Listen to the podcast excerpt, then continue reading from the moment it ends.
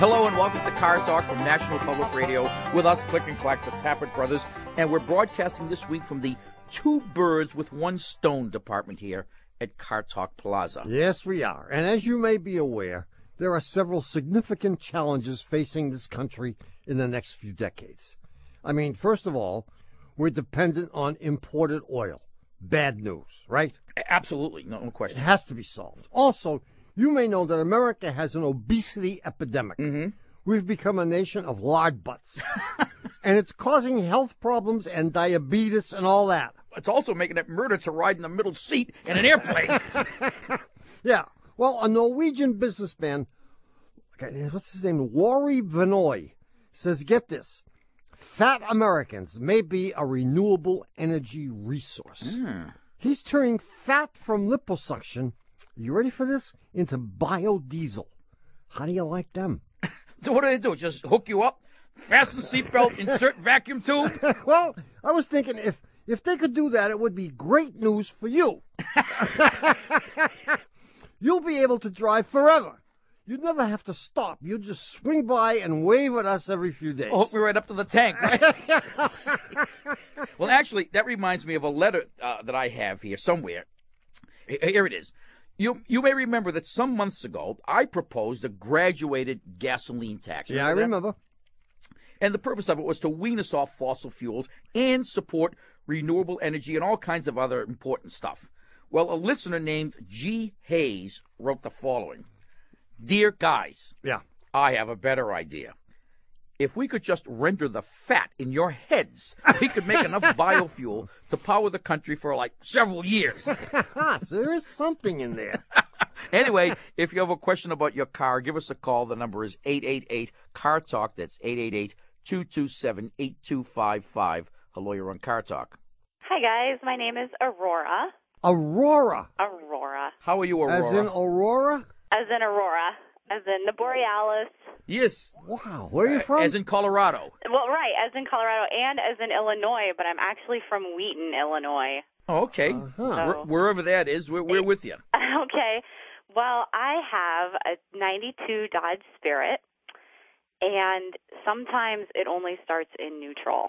As opposed to park, As a right, as opposed to like a normal car Yeah. is supposed to start. Oh. it's automatic transmission. Right, automatic. Yep. about two years ago, it just wasn't starting at all, and I didn't know that the trick was to put it in neutral. So I took it to like a bunch of different shops, and we got the battery cables replaced, got a bunch of new different starters on it. Wait, when it didn't start, if you turn the key to start position, Right. nothing would happen. Right, nothing would happen. Okay. Sometimes, like once in a while, I could get lights in the radio, so I was pretty sure it wasn't the battery. Yeah. Yeah. Oh, okay. You- oh, really? So even even though it wouldn't start, in addition to it not starting, rather, you would also have no lights and radio or anything? Sometimes, but that was like really rare. Because Hmm, the thing that is currently wrong with it, we believe, We believe, yeah. is, is not associated with you not having lights and radio. Right. That that usually is a bad connection. And to you may have battery. made that up. right. Yeah. I'm a big liar after all. Yeah, Yeah. we know that. Yeah. So it, You cur- need a neutral safety switch. Really? Yeah. yeah, the neutral safety switch is the switch that prevents you from starting it in park in anything other than park or neutral. So you can't start it in drive, reverse, and go and smash into somebody. Right, right. Which Yeah. I would do. Which you would do, right, if you had your choice. Of course. Yeah. you know so so it, so your the part of the switch that allows it to start in park is just worn out or the shifter is out of adjustment so that even though you're in park you're not in far enough to activate the switch Okay. That was kind of my dad's guess. Yeah, he's right. He's whoa. well he, he, Whoa. he could be right so so in fact when you put it in neutral does it always start up in neutral or do you have to jiggle it around in neutral even Um some like once in a while I have to jiggle it around just a little bit, Yeah. but it's usually a pretty reliable start. If I'm going to put it in Yeah. neutral, it'll start. yeah i know Well, it, it's, it, that's what sou- you it- need. it sounds like the shifter cable may be out of adjustment uh, or, or maybe the or you have a bad motor mount and, and everything. The whole transmission and engine is moved enough so that you're not getting into park, and it, and it's somewhat dangerous because if it's not going into park enough to start the car, it might not be going into park enough to hold the car on a hill. Oh. Yeah. Yeah, so so if it, if it's not an electrical problem but rather a mechanical problem, Yeah. you got to make sure you fix it. Okay, so this is like the real deal that I should get checked out then. Oh yeah, Yeah, and if they put a switch in it and that doesn't fix it, then it's it's the kind of a problem that might be a motor mount or something like that. Okay. Well, how much do you think that's going to cost me? Huh. What do you figure the car is worth? See, that's like the eternal question with this car. I don't even know at this point. well, what would be your alt if if they were to tell you that this was going to be? Let's pick a number out of the air. three hundred bucks. Fifteen hundred. if they told you it were going to be fifteen hundred, would you fix it? Oh, probably not. It has other problems. What's too. How what's about your three hundred? what's your upper bound here? Maybe 500. Really? Oh, you're in business. Yeah. I think no matter what it is, even if it's a No combination. matter of these what things, it is, it's going to cost less than five hundred bucks. Okay. Oh, Well, I pro- hope my mechanic doesn't hear that, that that's my upper limit. Oh no, he Yeah, won't- we won't tell them. Okay. They all okay. have access to our website. Actually, we'll be emailing him. Oh, great. Good great. luck, Aurora. Thank you very much. See you later. Okay, bye. Bye. 888 Car Talk. That's You 888. know, I wonder how long she's had that problem. I meant to ask her that. It and- and I- sounded like she had it for years. well, you know, when a car gets to be a certain age, You you, you tend kind to of let forget. things slide. You do. For, I just wanted, for example, Yeah. how long has it been since your windshield wipers have worked on your MG? I just, Well, it's interesting that you should mention that because I was thinking of exactly the same thing. I haven't had windshield wipers for a year. so you just don't drive in the How do I manage? The answer is I can manually do it, Oh, yeah, yeah, yeah. which is a royal pain in the butt Yeah. because you got to be shifting and turning the wheel and running. The... Oh, and manually operating the wipers, because they have that little lever on them. exactly. Yeah, yeah, yeah. That would explain But I all the- have it on my schedule of things to do. Buy a new wiper motor. Mm, That would explain all the fender benders you've had. and, you know, Mm-hmm. Yeah. Trying to operate the shifter, the steering wheel, and the wiper motor at the same time. 888 Car Talk. That's 8 and smoking a cigar, too. That's 888 227 8255. Hello, you're on Car Talk. Hi, this is Alan calling from Los Angeles, California. ALAN? L A N, that is correct, and you're probably one of the only people that can knows to spell it that way. It's it's just a wild guess. My brother's got the Catherine business nailed. you know. So I'm, I'm working on the Allens. From Los Angeles. Okay. Well, guys, I drive a 1990 Volvo 740 Turbo, and this is the car of mystery because it gives me tons of problems, and it's only the very few and knowledgeable that can fix it. So this Yeah. problem is. Uh, when I start the car up in the morning, I notice that it's been making this very loud creaking sound. And when I drive the car under about 40 miles an hour, I notice that it feels like it's having problems shifting gears. Wait, wait. The creaking sound that t- that happens when you start the car or when the car starts moving. It generally happens when the car starts moving. Okay, gotcha. Occasionally at stoplights or at stop signs, if I'm stationary for a while, it'll make the sound. But generally, it's while I'm moving, and it's usually under 40 miles an hour. Yeah. Okay. So, it, so it, it's a creaking that's well, give me the frequency of it. If you're going at say ten miles an hour or, or less, does it have to be? "Er, er, er, er, er, Exactly. er"? It's kind of like yeah, it's kind of like a deep moaning, creaking sound, like someone just kind of like you know threw a piece of metal in the engine. It's getting you know just shredded through or something like that. And if you go from ten miles an hour to twenty miles an hour, does the creaking double in frequency? no, it's actually something that changes the pitch, the frequency, the sound of it stays the same no matter what mileage I'm at, under about 40 miles an hour. But the interesting thing is once I got the car running for a little bit, and especially when I'm on the highway and I get the car above 40 miles an hour, the sound disappears. The car runs like it's totally fine. It does, huh? Yeah. Well, I'm not so sure you have a perspective on what's totally fine anymore. if you're driving a 90, You know, that's what, my, that's what 740. my father said. Far be it from me, I'm 20 years old. My dad said, Yeah, you don't really know what's going on just yet. Yeah. Geez, what what I think may be happening, uh, and you say you have. It, it seems like it isn't shifting. It seems like it is shifting. The other thing that I feel is when I'm driving the car again, this is this is for about the first 10 minutes of having the car running. It also feels like sometimes it feels like when it's shifting gears, it's not catching, like something's slipping, and then all of a sudden it feels like someone just reached under my car and yanked me forward. I think you may have two problems. Okay. Uh, one. Uh, well, I'll just give you the answer to one of them because I don't think you're going to like the other one. Okay. well, the first thing I'd suggest is that you check the transmission oil level okay. because it sounds like you could be low on transmission oil, and that would indeed cause part of the problem you have. That is the feeling that it isn't shifting, or there's a delayed shift, or it doesn't shift well when it's cold. And if you're if you're a quart and a half low on transmission fluid, That'll do it. that'll do it exactly. Okay. But the creaking noise, I think, is not related to that. I think the creaking noise may be a seized universal joint. You know, this this is Ah. a rear wheel drive car, and it has a drive shaft, and it and it has. I think this thing has three universal joints, so that when you start to move, if one of the joints won't flex, you'll get that. "Eh, eh, eh, eh, eh, eh, eh." And then when you drive at high speed, it's being drowned out by all the other noises that the car is making, and it's you may and it's going so fast that you don't hear it anymore. right. So that "Eh, eh, eh," is now. "Eh." Yeah. And it- you're not hearing it because it's being drowned out, but you may notice, if you can sort this out from among all the other things that it's doing, that the car has a vibration at high speed. It does. It does. Uh-huh. There you It go. does. Okay. I think it's a seized U joint. And you should get And it. you sh- you can find this out. Your mechanic can find this out by putting it up on the lift and playing around. All right. yeah, and then you, when he tells you how much it is to replace those and rebuild the transmission, you'll be looking for another car. but in the meantime, you should get this fixed because the joint could break. Okay. And that would be bad. Uh, I would imagine so.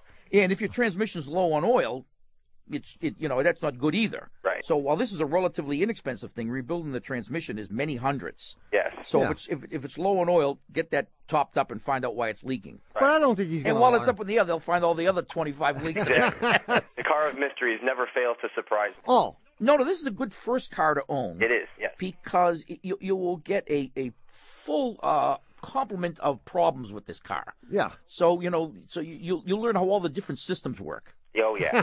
And I think that that's important for a car owner. Oh But yeah. I don't no, think def- this is going to cost you a fortune to fix. It, it's it's not that bad. There's only been a couple major things done to the car, but for the most part, it's been small things here and there, one after the other. But yes, in the, Yeah. in, during the time I've had it, there's been a lot to be learned about this car. Yeah. Well, that's good. You'll be an expert. You'll, you'll be ready to get a job at a Volvo I dealer. know. Hopefully, you know. All See you, Alan. right. Take care, guys. Good luck. All right. 888 Car Talk. That's 888 227 8255. A lawyer on Car Hey guys, how are you doing? This is Siobhan. I'm calling from Hattiesburg, Mississippi. Siobhan. Siobhan. Yes, Yeah, that's a Celtic name. yes it is. Yes Excellent. it is. I was named for the great Irish actress, Yes. And, Oh, and- yeah. and where are you from again? uh, Hattiesburg, Mississippi. Hattiesburg. Yes, and I am very blessed to drive a 1966 Chevy Bel Air with 63,000 miles on her. No kidding. Blessed, Her eh? name is Miss Kate. Miss Kate. And she truly is a dreamboat. And I have a question because I always like to run lead substitute in her because of the nature of the world these days. And every now and then I like to run a carburetor cleaner called Lucas through it. And I've been told by some guys at the parts store that that's too many additives to run through at one time. Well, it's like if you're taking too many medications, you know, you have to worry about drug interaction here. Absolutely. But I don't think you have to worry much. I don't think so either. So, so you're putting in the lead additive so that your valves won't get ruined. huh? Absolutely. How, how, how many miles a, a day or how many miles a year do you drive this thing? Well, I take her around town for the most part. I sure wish she could see the country because for the first 30 years of her life, she took care of a nice old lady with polio.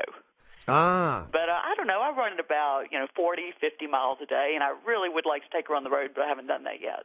Oh, so you do drive it quite a bit around town. Ab- yeah, oh yes. I mean, this is your only means of transportation? Why would I need any other? And, and well, I, So what's the problem? well, I just like to run two different additives at one time, and I've been told that that's too much. But she doesn't seem to mind. well, the carburetor Nah. cleaner, I don't think you need unless you, you have a problem. I mean, we don't, you know, there, there are enough cleaners in the gasoline, and, and you know, modern gasoline, because of all the cars now, except for relics like yours, are fuel injected, have lots of cleaners in them and lots of detergents to keep gums and varnishes from building up. And I prefer to think of her as a great lady of the road. Oh, well, I, I I appreciate that, but but the fact of the matter is that you don't need to do anything insofar as adding anything to the gasoline, unless you're burning gasoline that you bought in 1966. But the lead substitute is still a good idea. The lead substitute might not be a bad idea, but if you're doing just around town kind of driving, Uh huh. I don't think you need to worry about it. Yeah, I mean, that was a big fake. I mean, everyone was worried about replacing the lead, but it was it turned out not to be a big deal at all. Okay. Tommy's car has been burning Ex- un- exactly. unleaded gasoline. Of course, he did blow a couple of head gaskets, but that's another. But that's another story. But I don't think you need to put the lead additive in necessarily, and you, you certainly don't need the carburetor cleaner. As good as it may be, it should be reserved for when you have a problem with the carburetor. I do know, notice, and it could be my imagination, but it does seem to run better on a higher grade of gasoline. What engine do you have in this thing? You Uh, have a, 283.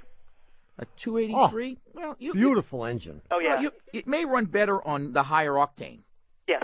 Yeah, because it probably won't ping as much. I've never heard of ping. Every now and then she'll cough and spit. Ah. Well, I, my brother does that too. But but, but uh, if it doesn't ping even with the low octane, then use the use the lower stuff. Yeah. You don't need to waste the money on higher octane, Well, sounds good because I don't have a lot of money to waste. and Yeah. save your money on all those additives. Sounds great. You'll save them for the valve job you're going to need. I love your show. Thanks a lot, guys. Hey, Thanks I for wish calling. you the very best. That's a nice car. Oh, I'm blessed. See you, Siobhan. Bye. Bye bye. Hey, look, i- it's time for me to ask Tommy. Do you remember last week's puzzler? Well, now that you mention it, no, I don't. I didn't. I didn't think so. Remind me. I mean, give me a few details. See if it shakes something loose here. Everything's already loose. well, here's a here's a hint. It takes place in Romania. Romania? What? Uh, all right. Was it? uh, Did it have something to do with Boris Karloff's Tercel? I have no idea what it was. Well, that was a good guess though. it had to do with English versus metric measurements in Romania, and I'll have all the details and more of your car questions in just a minute. So please stay tuned. Bought it just a year ago, going for a song. 190,000 miles, still going strong. Pulling out of a parking lot, a man did say, Hey man, that car's gonna save your life one day. Come on, let's go.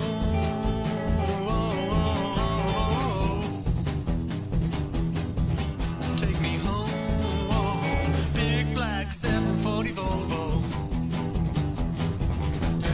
Manufactured in 89, that was a year. Shaped like a cheese slice, handles like a steer. Pedal to the metal really blows my mind. Zero to 60, and it's on sweet time. Come on, let's go.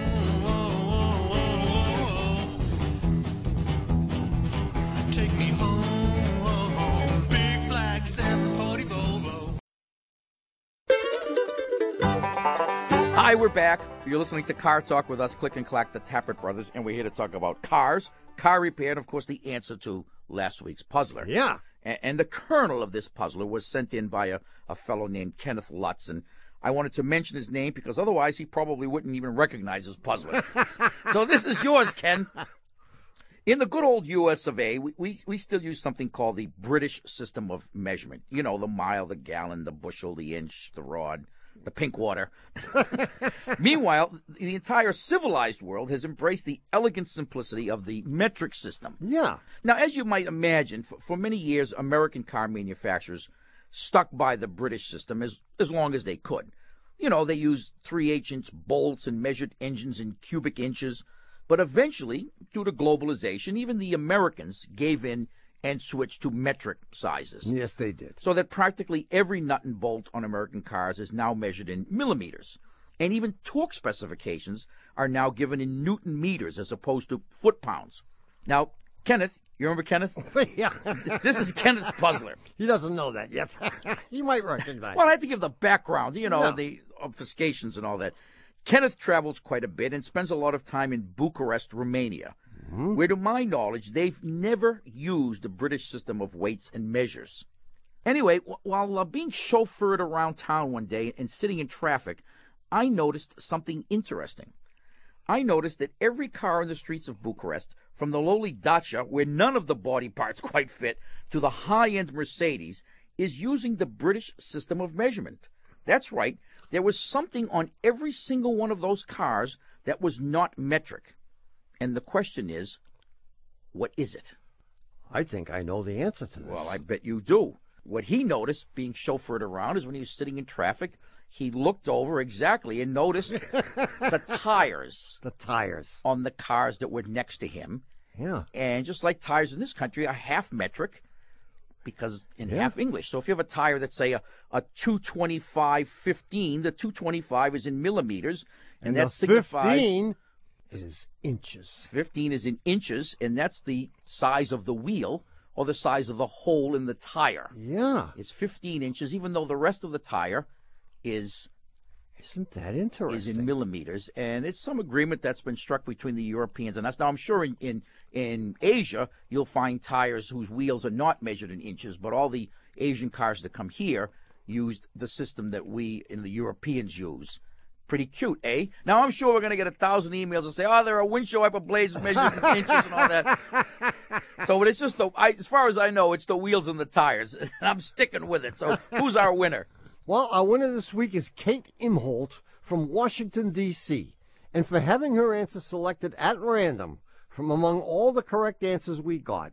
Kate is going to get a $26 gift certificate to the Shameless Commerce Division at CarTalk.com, with which she can get a classic old fashioned brass tire gauge. Ooh, yeah. This is the most serious tire gauge you can get an old fashioned dial gauge made of brass with a rubber protective cover and a sturdy hose coming off of it. It's so reliable, in fact, I use it to check my blood pressure too. Oh yeah, what is your blood pressure? 32 psi over 80. I think you need to cut down on the salt.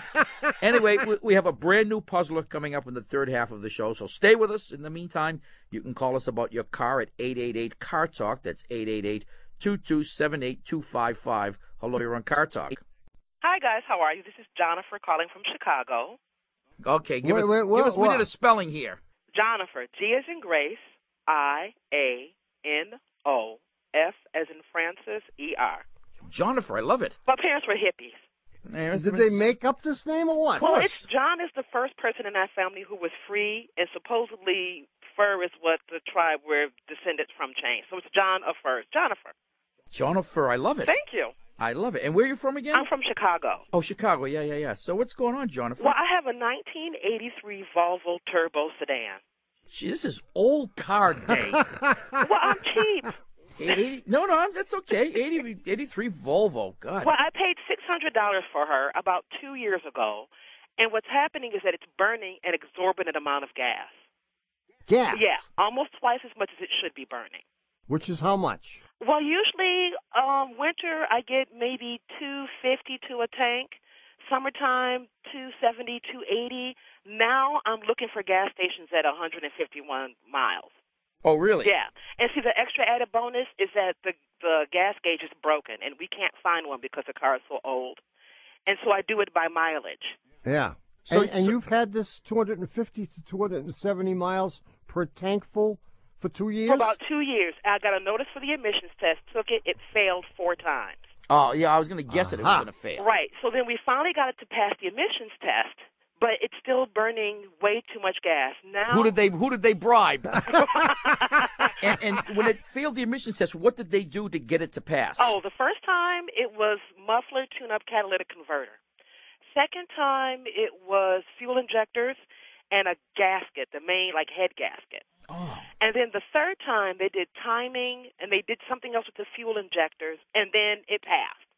But it still it left me stranded about 50 miles outside of town and Oh. it did the same thing. It ran out of gas Oh, I see. Uh, at Ah. about 171 miles. So now, Huh. so now you're getting about uh, you're getting a little better than half the mileage you used to Yes, and so I took it in. They checked everything. They said everything was strong. They couldn't figure out what was wrong with it. And so now instead of risking it, I just stopped at like 151 and put gas in it. Yeah.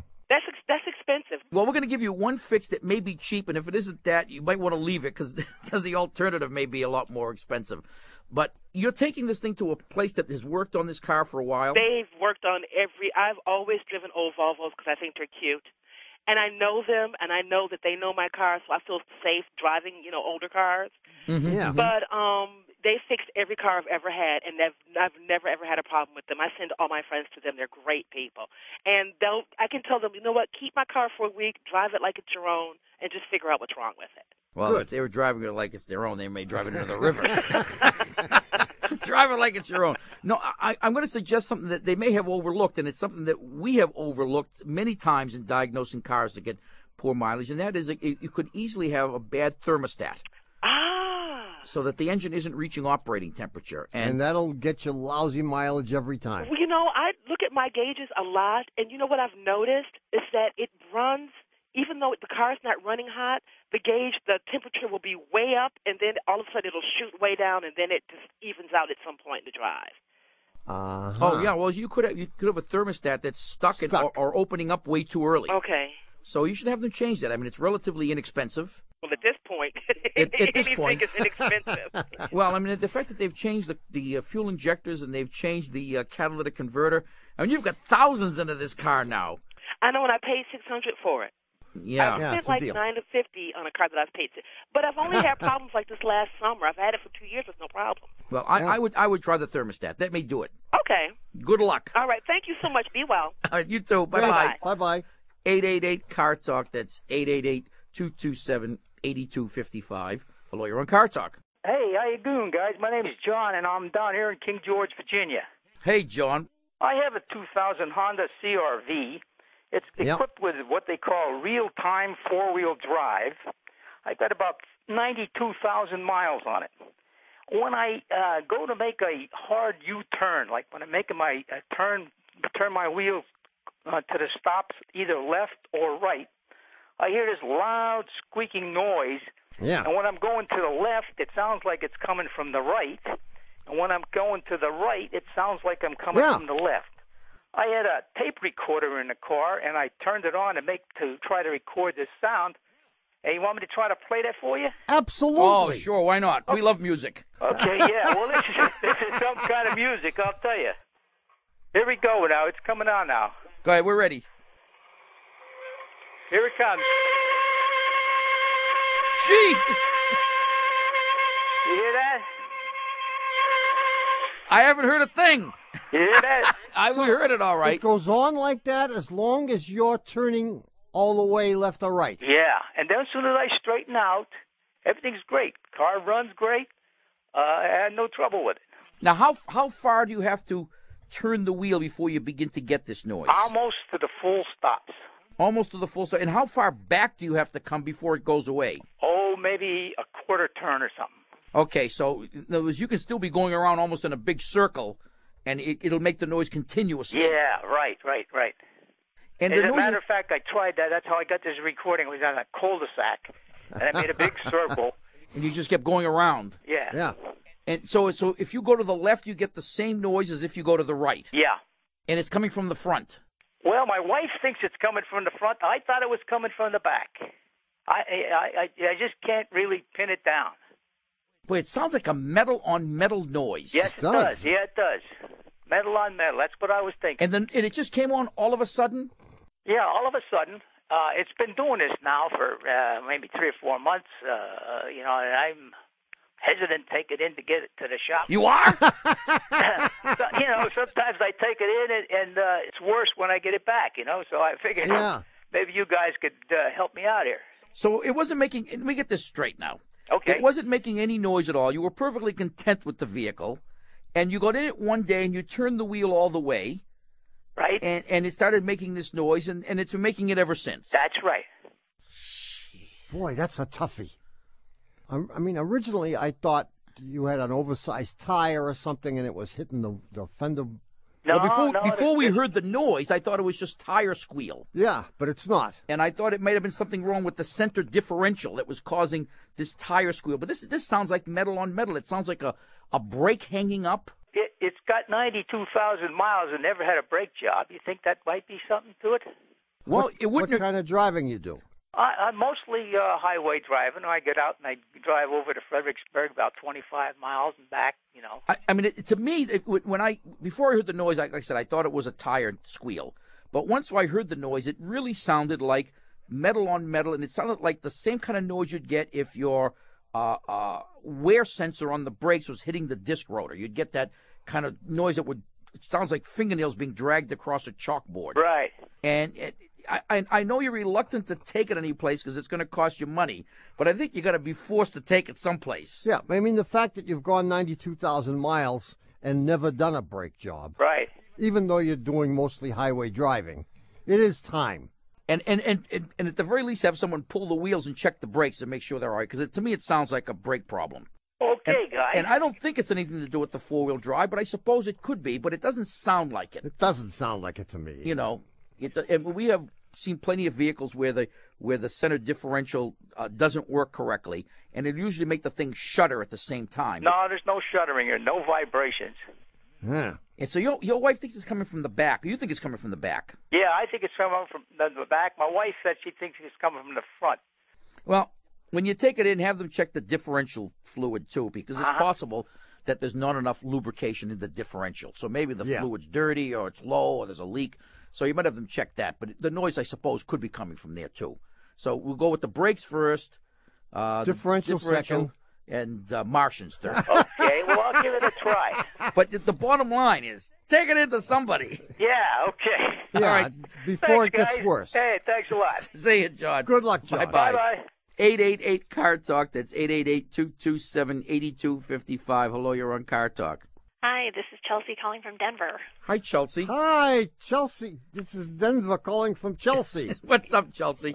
Well, we've had a lot of snow. I guess you've probably heard about that. and- yeah, we have. Well, your, Yeah. your bad fortune or good fortune, as the case may be, I don't know. I'm sure there are people there who uh, relish in the idea that you're getting a lot of snow. Well, it's pretty cool, but I found myself driving th- across the state through the mountains and got caught in one of the big blizzards. Oh, Yeah, on top of about 11,000 foot pass with no guardrails. oh, great. And I drove about Did nine you make it? hour- I Did did you make, make it. I did make it. I'm alive. But Oh. uh, it, it took some years off my life, and I'm wondering how many years it took off my car's life because I drove about 300 miles for about nine hours in first gear um, because I couldn't brake. It was solid ice. Oh, yeah. So uh, Automatic transmission. automatic. It's a 2004 Forester turbocharged. So Uh huh. No, that's okay. You didn't, you didn't take any years off, unless, unless you're doing 60 miles an hour, which it wouldn't let you do anyway. Which you weren't doing. you weren't doing, and it wouldn't let you do. it was right under the red line for quite a bit of the time, Yeah, but never too fast. forget about it. So you were driving at 4,500, 5,000 RPM, About 5,500. about 5,500 in first gear. hmm Why, why, why were you doing that?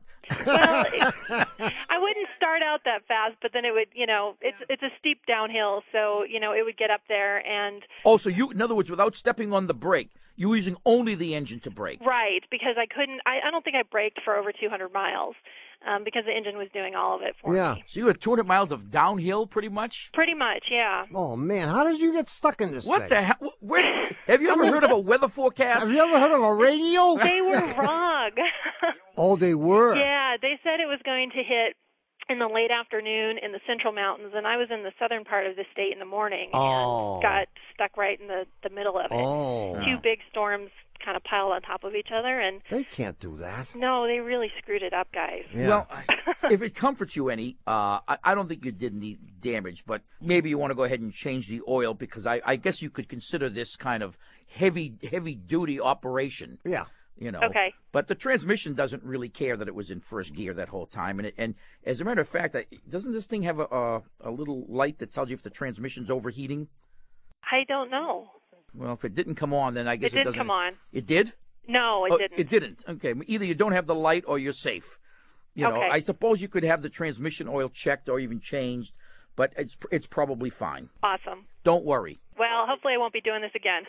Yeah, I hope not. Yeah, next time they forecast snow, just stay home just to be on the safe Stay side. home. Or stay Yeah. put wherever that may be. Yeah. Because you, you've learned not to trust them. Yeah. Bye bye. Thanks. All right, look, w- we have more callers on hold, but they're going to have to wait until after the break. Well, that's not very nice, is it? What are they supposed to do? Sit there and listen to music on hold? Well, they probably prefer that to listening to the show, do you think? yeah, they're probably thinking, hey, I got a break here. well, look, we're going to take a short break, and, and then we'll be back with the new puzzler and more of your car questions, so please don't go anywhere. we'll be back in a minute. There's a highway where the house was then. Used to be a two-rut track. Winding north to fields of corn, past the old wood shack. I can still remember like it was yesterday. Bouncing down that two-rut track, Daddy's old Model A. He'd give it a crank and then give thanks, and that old car would stop. You could hear him grinding gears as he rolled on past the barn. Mama would shout from up at the house, don't be driving so fast. Daddy would wave and holler, okay, and give her just a little more gas. They would bounce and buck and then get stuck down by the line of bush. Daddy would laugh and point to the back, and we'd all get out and push. Just a honk of rust and a cloud of dust. That's what Mama would say. We knew letter, cause her daddy would have let her. She was dripping that model A. Ha! We're back. You're listening to Car Talk with us, Click and Clack, the Tappet Brothers, and we're here to discuss uh, cars and car repair. And of course, right now, the, the new puzzler. I can hardly wait. I should have done this last week, but I, you know, it took me a while. It took a lot of soul searching, but 2007 is, is here. I mean, unless you've been Indeed. asleep for a week or so, you you, you miss you didn't miss it, right? and and with it, you know, with the new year come, you know, innovations and changes, and of course another year of car talk, unfortunately, and of course the inevitable New Year's resolutions. Ah, So, in keeping with the spirit of the new year and its resolutions, I've decided uh, to make a strong effort, strong effort to improve the quality of the puzzler. really? Shouldn't be too difficult when you're at rock bottom. It's pretty easy to go up. But I further, Yes, indeed. I further resolved to make the puzzler more straightforward and succinct. More Okay. straightforward, Yes. less and less, obfuscation? less clouded with obfuscation and misinformation and misleading. really. Yes, statements. This yes. is a big change. And- unless, of course, I just can't help myself. okay, okay. And so, to this end, I submit the following puzzler with the help of someone named Bill Horowitz, who actually sent in this idea. yeah, Okay, ready? sure. Just like uh, 2006, 2007 has 365 days, right? Yeah. Of those 365 days, which day will be the shortest day of the year? Mm-hmm. 2007. Which of 2000, which of those 365 days will be the shortest day of the year? Now, if you think you know the answer, engrave it on the side of a Forno Bravo Artigiano 120 brick pizza oven with steel door, ceramic insulating blanket, three-piece oven tool set, infrared temperature gauge, and a pallet of pomodori peeled tomatoes. We're planning on having a family reunion. And send it to Puzzler Tower, Car Talk Plaza, Box 3500, Harvard Square, Cambridge, Our fair city. Matt 02238. Or you can email us your answer from cartalk.com. But right now, if you have a car question for us, we're at 888 Car Talk. That's 888 227 8255. Hi there, my name is Matt Evans from Oakland, California. Hey, Matt, what's going on? Well, I have a, a new Subaru Legacy, and it has a gas meter that I don't either I don't understand how a gas meter works, or I don't understand how a gas pedal works. A gas meter. G- gas meter is what you have outside your house. The thing that the thing that tells you how much gas you're using. As you Yes, drive. yes. Yeah. It gives you a, it gives you a number in miles per gallon, but I found that I can drive at 55 and hold the gas pedal in exactly the same place, and depending on what gear I am, it tells me I'm using a different amount of gas. Of course. So you have a stick shift transmission? It is a stick shift, yeah, So Yeah. at 50 miles an hour, you're either in fourth gear or fifth gear, yeah. right? And when and you're it'll in, make a difference how much gas you use, whether you're in fourth, fifth. Think about the extreme.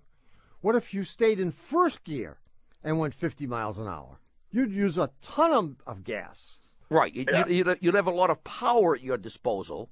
So if you s- you know if you were doing 50 miles an hour, uh, you couldn't do it first of all, and you wouldn't. But if you could do 50 miles an hour in, in, in first gear, if you stepped on the gas, the thing would lunge forward because you'd have a lot of what's called mechanical advantage, and you need that to overcome the inertia of the car and get it started from a dead stop. But once the car is moving, you go up through the gears and get less and less mechanical advantage, and you make the engine turn slower for a given uh, vehicle speed. There must be a tachometer in this vehicle, right? Yeah, there is. And have you noticed that when you're driving in a lower gear, the tachometer is running at a higher number? Yeah, definitely. So the faster you make the engine turn, okay, the, the poorer your mileage is going to be for, for the same speed. So when you're in fourth gear, the engine is turning at, say, you know, 3,200 RPM, and in fifth gear, it's probably turning at 2,600. Well, 2,600 is going to get you the better reading on that instant mile per gallons gauge. Yep. And it, Right. and it does. And what's going to happen? Don't look at that thing too carefully. While you're trying to optimize your mileage, you're going to rear end a tanker truck. I know when we first test drove the, the Toyota Prius, it has that display on the dash which, which tells you, you know, when you're getting regenerative braking and putting energy back into the batteries and, and, and uh, when you're using the engine power. And it's a very cute little display with, with blue and, and red arrows. I can't tell you how many people I almost rear-ended when I was looking at that thing because I was interested in seeing how much I could optimize the, the regenerative braking and, and how much better mileage I could get by doing that. And I'm sure everyone who buys a Prius has had a few close calls until they realize they should turn that stupid thing off. anyway, stay in fifth when you're on the highway. You'll get your best mileage there, Matt. Wonderful. Thank you. Thanks guys. for your call. Thank you. Bye bye. 888 Car Talk. That's 888 227 8255. Hello, you're on Car Talk. Hi, this is Sue. I'm calling from Scranton, Pennsylvania. Hi, Sue. What's, what's, what's going on? Well, I I uh, just moved here from Texas, and uh, Wow. my, yeah, I know it's a big change, but uh, We'll have to eh, we'll have to ask you about that later. But Well, but here's go ahead. here's the problem. My husband has got a 2002 Dodge Dakota Sport light pickup. Okay. And it is not a four wheel drive. We bought it when we lived in the flatland, and now we have moved to the very hilly country, and it's winter time. And I don't know if you're familiar with the Dakota, but um, on flat pavement, when it's wet, it'll fishtail. It's got terrible traction since it's not a four wheel drive. And my husband's trying to figure out a way to increase his traction in this truck because he's got to drive it. He's um, very proud of his Scottish heritage, and he's not ready to get rid of the car yet. It's Oh, you mean he's perfectly cheap? Is usable. that is that what you're trying to say? well, he's an accountant too, so that. that uh, Oh, he's a bean counter. He is. Oh, he is. So we're we're looking for a no cost solution, and he's come up with one. Go ahead. What is it? Okay, he's got a bed liner in the bed of the truck. It's you know one of those plastic Yes. kind of Sure. corrugated ones. He wants to fill the bed of the truck with water and let it freeze. now, now here's here's the thought. Because of the bed liner, you know, there's room for expansion and contraction. It's not going to damage the frame of the bed. Um, you know, it adds a lot of weight, doesn't cost anything, and if it's hot and the ice, you know, the ice melts, then the roads are probably clear and you don't need the extra weight anyways. Yeah. So, it, why is this a bad idea? Uh, it's, it's a pre- I think it's a pretty good idea. Is it? it's clever. It's clever. Well, the other choice is like, you know, cement blocks or bags of sand. And his thought was you get in an accident and those things are flying around and, you know, they're dangerous. Well, so will the ice. If the whole bed is frozen, do you think it would? I don't know. Well, the thing is that if it's uh, sort of frozen, Uh-huh. that's not so great because it's going to be floating around in there too. And then ice is going to be a projectile just like a, Yeah. a block. Okay, well, here's the other option I Yeah, have. let's go to plan. What's plan B look well, like, Sue? here's, plan B is we moved up here in the house we bought had a washer and dryer already, so I've got a washer and dryer sitting out in the garage. Can I just strap them in the bed of the truck? Yeah, I mean, probably the safest thing to put in the truck is sand, okay, okay, just bags of sand. or even just loose sand. Okay. I Oh, mean, it's okay. not going to be a unified, you know, a monolithic projectile. Okay. If you have an Yeah. accident, I mean, somebody may get a, you know, a, a, a face full of sand. Okay. But it's not likely to, you know, be a, a 600 pound projectile that goes through someone's windshield. Okay. I, I had a similar uh, idea a few years ago. I used to own a Dodge Dakota pickup. Okay. And it had terrible traction because it was only two wheel drive. Mm-hmm. And it was my first pickup. And, you know, and, and I, I was smitten when I saw it. And every guy has that moment in his life when he has to have a pickup truck. Yes, absolutely. And I and, saw the th- first thing he does is go buy a four by eight sheet of plywood. I He did. I has bought, no idea what he's going to do with it. I bought sheetrock, in fact. I didn't, Yes. I didn't have anything to sheetrock, but I bought some anyway. you have to haul stuff. That's true. And, Absolutely. and then, of course, I, I, I realized that it had lousy traction, Mm-hmm. and I had this brilliant idea that I would fill up the bed with firewood. okay. And and I, firewood which I would burn. So every night I would go into the house and I'd carry in a bunch of pieces. And as the winter wore on, yeah, I would use up the firewood, and of course I would need less and less traction because winter would be the fury of winter would have diminished. Less snow, less traction needed, less Okay. Mm-hmm. firewood. Right? It was brilliant. Yeah. Yeah, except I grew some funny looking mushrooms and Oh. stuff. And it was it was pretty ugly. I mean, I guess the wood wasn't as dry as I had hoped. But I Okay. think sand might be a good idea for your husband. Okay. And and what about snow tires? Is that Snow they tires even are- make snow tires anymore? Yeah, they do ma- Absolutely They do make necessary. snows, and snow tires are a great idea. He's got to have snow tires. Okay. All right. Yeah, so and- we're gonna gonna have to unclutch the wallet and pay for some snow tires. Oh, that's gonna kill him. And some sand too. Well, the sand, you know, it'll be like a mobile sandbox. The kids will get a kick out of that. So. So, I how, so hope how long so. are you going to be in Scranton, Pennsylvania? I mean, is this a, a temporary assignment? No, or? no, this is uh, hopefully for good. We like it here. You Oh, do. You do. Yeah, and where it's beautiful. In, where in Texas had you lived? Dallas. Dallas, and, Yeah. and you you you're from Dallas. No, actually, we were from Cleveland, Ohio. So Ah. Dallas was a big culture shock, and uh, Scranton is is a little bit more like what we were used to, but it's a lot hillier than what yeah, we were more used like home, and and uh, unfortunately, this this 02 Dakota has a lot of life left in it. Yeah, it does, and, and we'll be driving it till my daughter, who's 12, has her license. I'm sure. Uh-huh. yeah, and then she'll wrap it around a tree, and you can get a nice four wheel drive. There you go. There Good you luck, go. Sue. All right. Well, thank you so much. Appreciate your advice. guys. Sure. All right, bye bye. Eight eight eight car talk. I mean, the idea of the water was appealing. I, I think it was interesting. Yeah, you liked it. I did like it. yeah, well, you could may put it in those kiddie pools, you know, right, and get that thing to. I don't know. There was something nice about the ice. Well, if you parked on a hill, I mean, it used to happen that my pickup used to fill up with water when I had the bedliner in there. Yeah, and I'd be parked on a hill, and I'd have this this block of ice that would be at like a thirty degree angle. It was always interesting. To, Yeah, I mean, did it ever just roll out? oh, every time you floored it, the thing would slide and crash into the tailgate, and then when you stopped, the thing would slam against. It was a stupid idea. Eight eight eight car talk. That's eight eight eight two two seven eighty two fifty five. Hi, guys. This is Godfrey calling from Durham, North Carolina. Hi, Godfrey. Godfrey, how are you? I'm just fine. I'm just fine, but you need to help me out. Okay. A couple of weeks ago, uh, you made a comment on the show that said that when you are getting ready to stop in a manual transmission, uh, you didn't need to s- step on the clutch. You might be wearing out the clutch. Mm-hmm. I tried that, and of course, I'm a person of a certain amount of dignity. I had to hold my head up very high as my car sputtered and then shuddered to a stop. Oh, oh, You may have misunderstood, I'm You afraid. may have. What we meant was, as you are slowing down, you want to get out of gear Yeah, while you're still moving. yeah.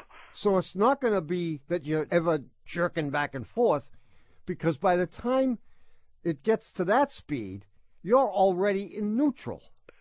Or you've stepped on the clutch, one or the other. But but you so you would slow down if you let's say you were doing 30 miles an hour in third gear, Yeah. and you saw up ahead that the light had turned red, or you see a stop sign or whatever.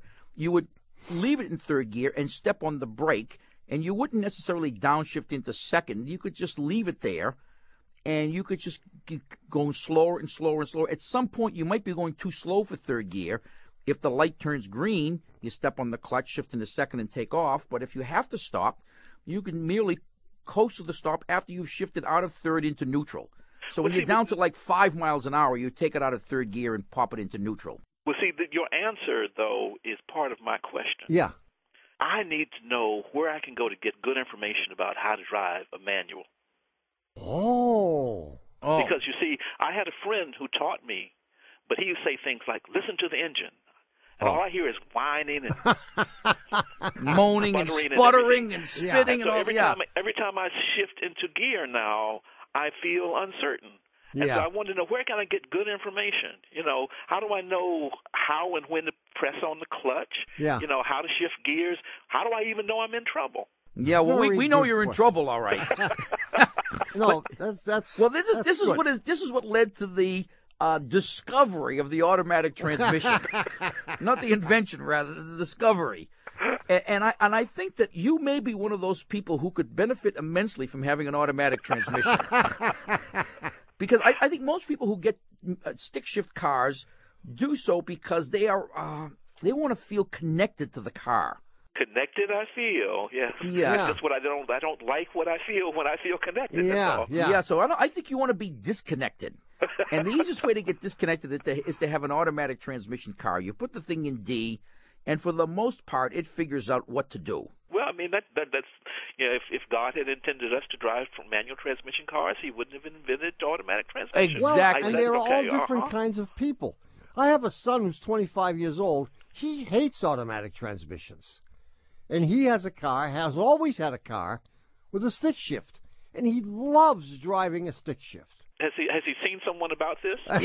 he should see somebody. He should see someone. But I, I mean, I, while I do enjoy myself driving a stick shift car, I enjoy it for half an hour. I love stick shifts. You All do. my cars have always been stick shifts because they've been little convertible things. And it's been lucky for you that you've had all these cars with stick shifts because they're easier to push start. well, Godfrey, I, I don't know where you're going to go to get the kind of information All you can do is find a good friend who really knows about it. Okay. And it might take a one hour lesson. No, it'll take longer than that. It'll take forever. It You'll does- ne- it does. It you'll takes never a long learn. time. Buy an automatic. yeah, and you may not be a stick shift kind of guy. But I was so looking forward to having my little, you know, pork chop hat and the you Yeah. know, little stick shift and driving around the neighborhood going. "Wood, wood." Yeah. Oh, well, you are. sometimes our dreams are nightmares. yeah. So, and this may be the case in your case. Has been up to this point. Good luck, Godfrey. Yeah, you you need Thank you one of so those. much. You know what you need? Your next car, you have to have what's called auto shift. You know Yeah. these these automatics that you can drive as a manual. And you Ah. can shift through the gears and pretend it doesn't- doesn't have a clutch, but it'll you can upshift and downshift it by moving these paddles on the steering wheel and pretend that you're driving a stick shift car. Yeah, That'll work. yeah, you get Yeah. The, you get the pork pie hat with it. See you later, man. Thank you. Thank you so much. Bye bye. Stay away. From, stay away from sharp objects. bye bye. Bye bye. Well, it's happened again. You've wasted another perfectly good hour listening to Car Talk. Hmm. Our esteemed producer is Doug the Subway Fugitive, not a slave to fashion, Bongo Boy Berman. Our associate producers are Louis Cronin, the Barbarian, and David Gibraltar Green. Our senior web blackie is Doug the Old Gray Mare. Our engineer is John Cartman Perotti. We had special help this week from Catherine Ray, who's uh, filling in. Catherine Ray Fenelosa. Catherine Ray Fenelos. Yes. o- otherwise known as Frau Blucher? No. and our technical, spiritual, and menu advisor, just back from the Dar es Salaam, Lemon Bomb, Papadom, Eggplant Parm, Lucky Charm, and Tree Alarm, Nwok Mom, Weight Loss Farm, is John Bugsy Lawler. Our public opinion pollster is Paul Murky of Murky Research, assisted by statistician Margin of Error. Our customer care representative is Haywood Jabuzoff. Our personal makeup artist is Bud Tugley. Our investment management company is Poor Lee and Dowd. Our chief negotiator is Nicole and Dime. Our PowerPoint producer is Boris Tadef. Our Russian chauffeur is Peekoff and Dropoff. Guest accommodations are provided by the Horseshoe Road Inn, and the head of our Working Mother Support Group is Erasmus B. Dragon.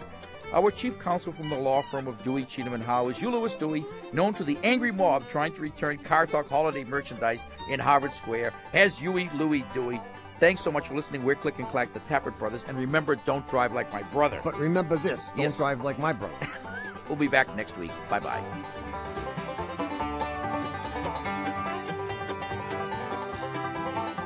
CDs of this show, which is number 702, along with Car Talk clothing, audio collections, and other Car Talk gifts, are available at 888 Car Junk or by going to the Shameless Commerce Division of our website, cartalk.com.